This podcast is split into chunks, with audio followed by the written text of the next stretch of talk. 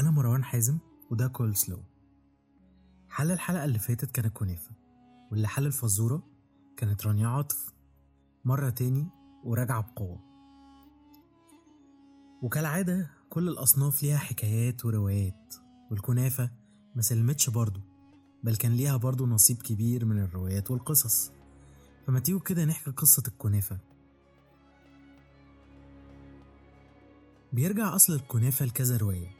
وكلهم ليهم علاقة برمضان. وأشهر رواية بتقول إن حلوانية الشام هم اللي اخترعوا الكنافة وكمان ابتكروا فيها وطوروها وقدموها مخصوص للخليفة الأموي معاوية ابن أبي سفيان كأكل ياكله في رمضان. عشان يشبع ويمنعوا عنه إحساس الجوع في الصيام. ولأنه كان معروف عن الخليفة معاوية ابن أبي سفيان إنه بيحب الأكل جدا. ودايما كان بيجد مشقة وتعب في الصيام. فاشتكى للطبيب بتاعه اللي نصحه إنه ياكل كنافة. باعتبارها أكلة خفيفة بسعرات حرارية عالية تساعده على الصيام وتديله طاقة طول اليوم ومتخليهوش يجوع. واتقال بعدها إن أول واحد عمل كنافة هو معاوية ابن أبي سفيان وحتى كانت متسمية على اسمه كنافة معاوية.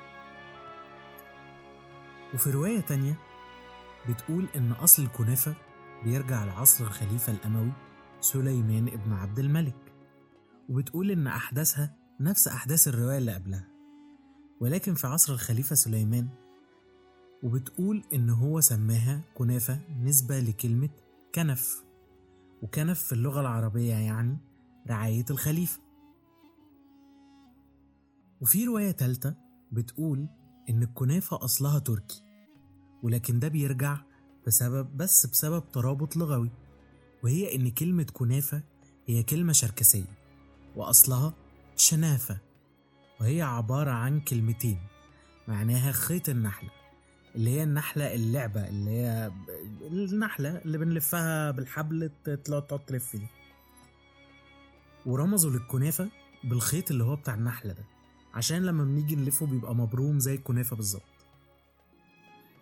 ولكن الشعر العربي وضح كذا مرة عربية الكنافة فالشاعر المصري ابن رفاعة قال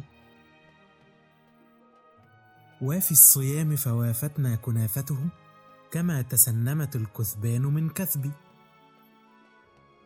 وفي رواية تانية كمان اتقال فيها إن الكنافة أصلها بيرجع للفاطميين لما عملها المصريين لاستقبال الخليفة المعز لدين الله الفاطمي.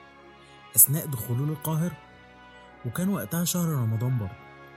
فخرج أهالي القاهرة لاستقبال الخليفة بعد الإفطار وهما بيقدموا له الهدايا. وكانت الكنافة من ضمن الهدايا اللي اتقدمت للخليفة. وكانت بتتقدم على إنها مظهر من مظاهر التكريم والإحترام. وعشان كده اتربطت صناعة الكنافة بشهر رمضان.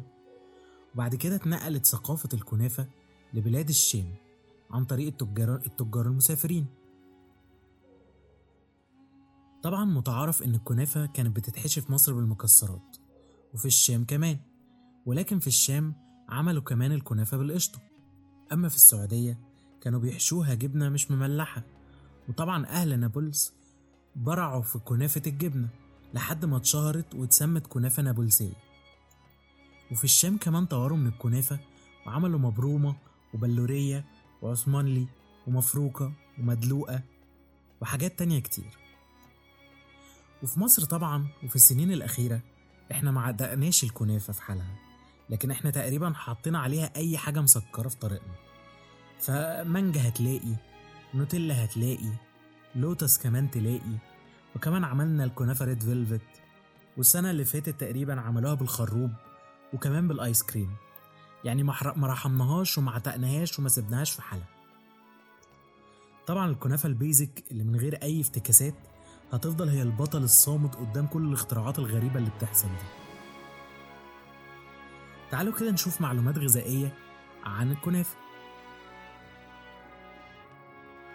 لكل 250 جرام كنافة فيهم 961 سعر حراري 47 جرام دهون 27 جرام دهون مشبعة مشبعة 114 جرام كوليسترول 120 جرام كربوهيدرات و18 جرام بروتين. يعني من الآخر يعني حاجة دمار يعني حاجة متعبة جسديا ونفسيا وكل حاجة بس برضه بنحبها. تيجوا كده نشوف وزورة الحلقة الجاية.